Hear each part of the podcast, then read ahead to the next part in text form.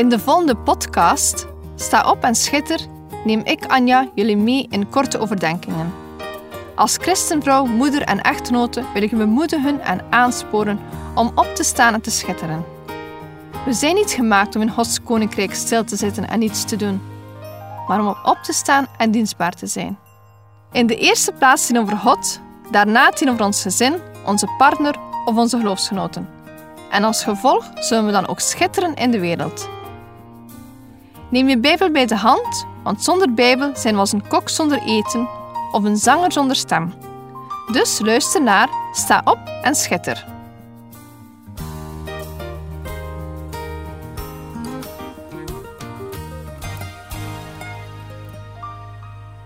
In deze zevende uitzending wil ik het hebben over bidden.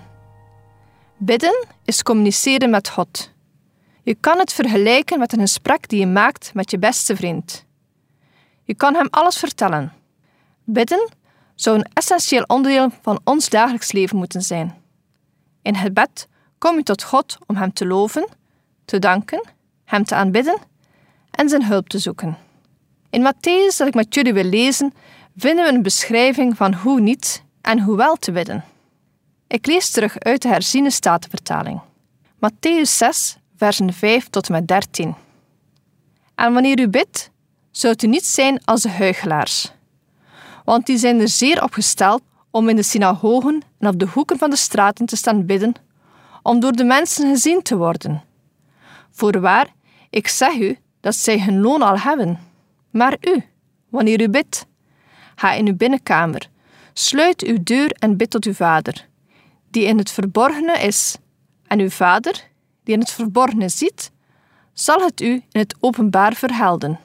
Als u bidt, gebruik dan geen omhaal van woorden, zoals de heidenen, want zij denken dat zij door de veelheid van hun woorden verhoord zullen worden.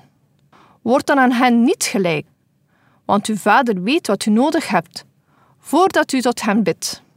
Bid u dan zo.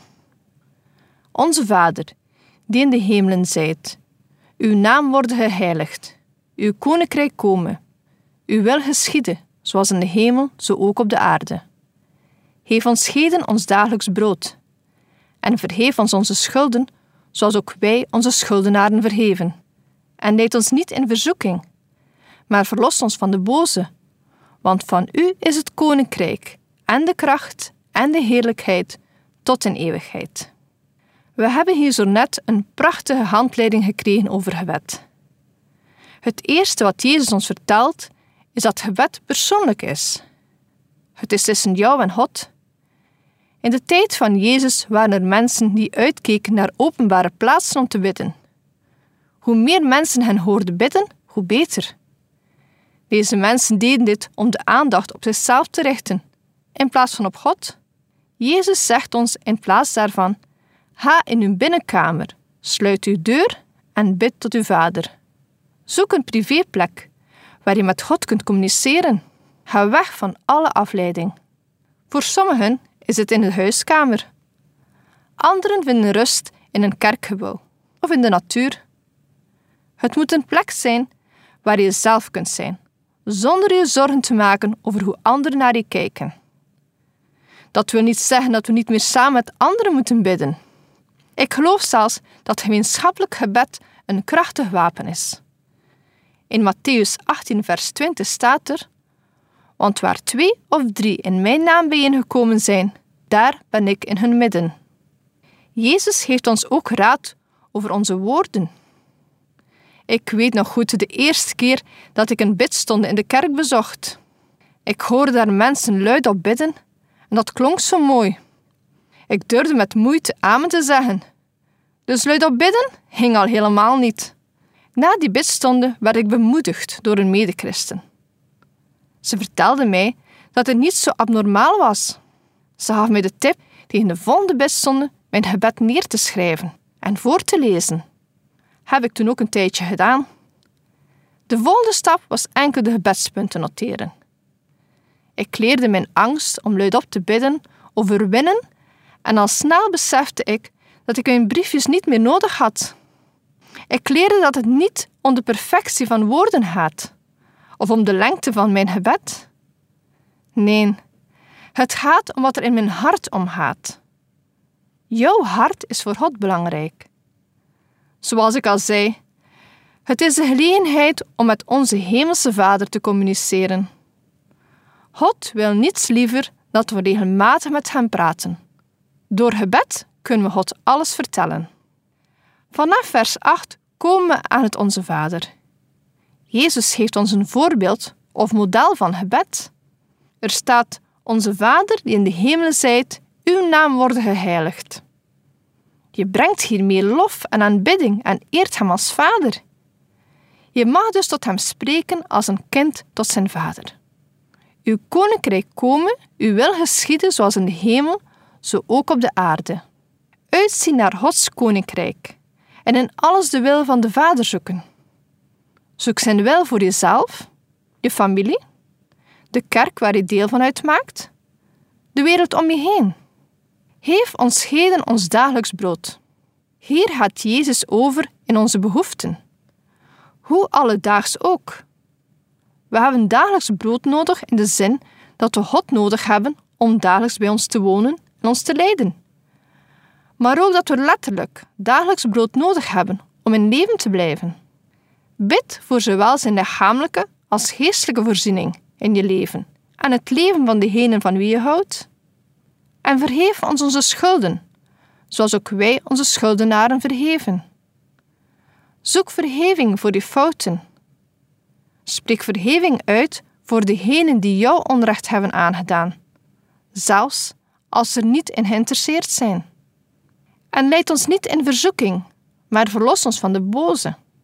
Als je bidt om niet in verzoeking geleid te worden, ga je uit van je eigen zwakheid. Je erkent dat je afhankelijk bent van Hem. Van Hem in de hemelen, maar ook van de kracht van God. De kracht die in het volgende vers zo mooi naar voren komt. Want van U is het koninkrijk en de kracht en de heerlijkheid tot in eeuwigheid. We mogen beseffen dat gebed een krachtig wapen is in de onzichtbare geestelijke wereld. We mogen beseffen dat God onze gebeden hoort en indien mogelijk verhoort. Er is weinig in deze wereld dat meer de moeite waard is dan quality time doorbrengen met de Vader. Zo ontwikkel je een intieme relatie met Hem. Bidden is zeer belangrijk en ik wil je dan ook aanmoedigen om te volharden in je gebedsleven.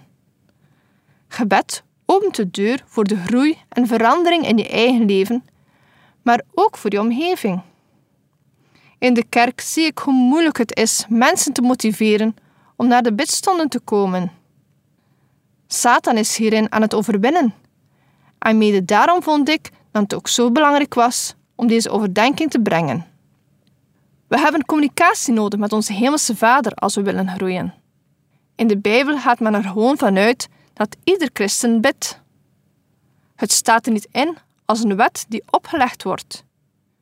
Nee, God gaat er gewoon vanuit dat je bidt.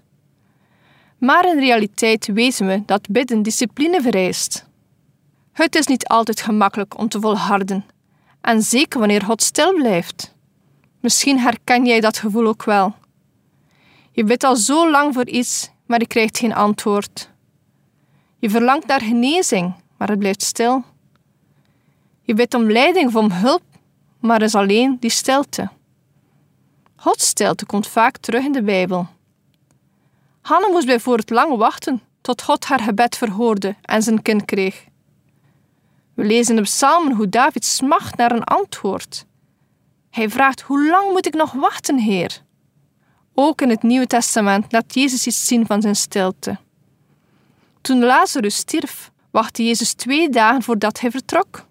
Voor Maria en Martha waren het waarschijnlijk moeilijke uren van onwetendheid. Maar zelfs zijn stilte brengt ons dichter bij Hem.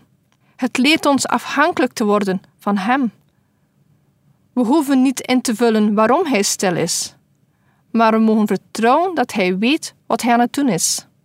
In 2005 kreeg ik het boek Elk kind heeft een binnenmoeder nodig van Fur Nichols als cadeau en dit veranderde mijn hele gebedsleven. Dit boek gaf mij inzicht in de kracht van gebed voor kinderen en de blijvende invloed van gebed op de toekomstige generatie. Een echte aanrader voor moeders en grootmoeders.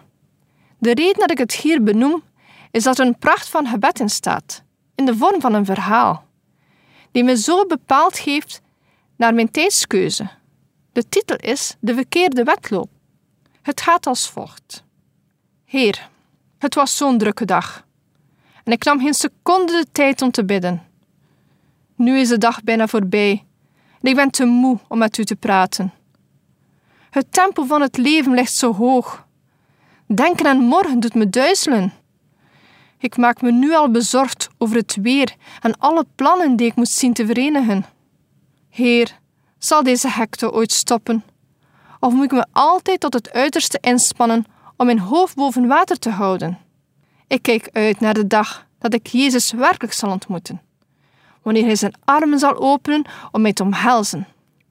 Maar terwijl Hij diep in mijn verboeide ogen kijkt, klinken zijn woorden misschien onverwacht. Je hebt je leven op een belachelijk hoog tempo geleid. En tot mijn spijt moet ik zeggen, je koos de verkeerde wedloop. Je vloog en je haastte de hele dag door. Maar alles wat ik wilde, was jouw gebed horen. Dan had ik onder mijn vleugels genomen en je kracht gegeven om de belangrijkste dingen te doen. De moraal van dit verhaal is niet moeilijk. Jezus wil niet wat overblijft. Hij wil mijn prioriteit zijn. Maarten Luther zei: Je kunt geen christen zijn zonder te bidden, zoals je ook niet kunt leven zonder adem te halen. Dus als je wilt schitteren in deze wereld, ga dan bidden.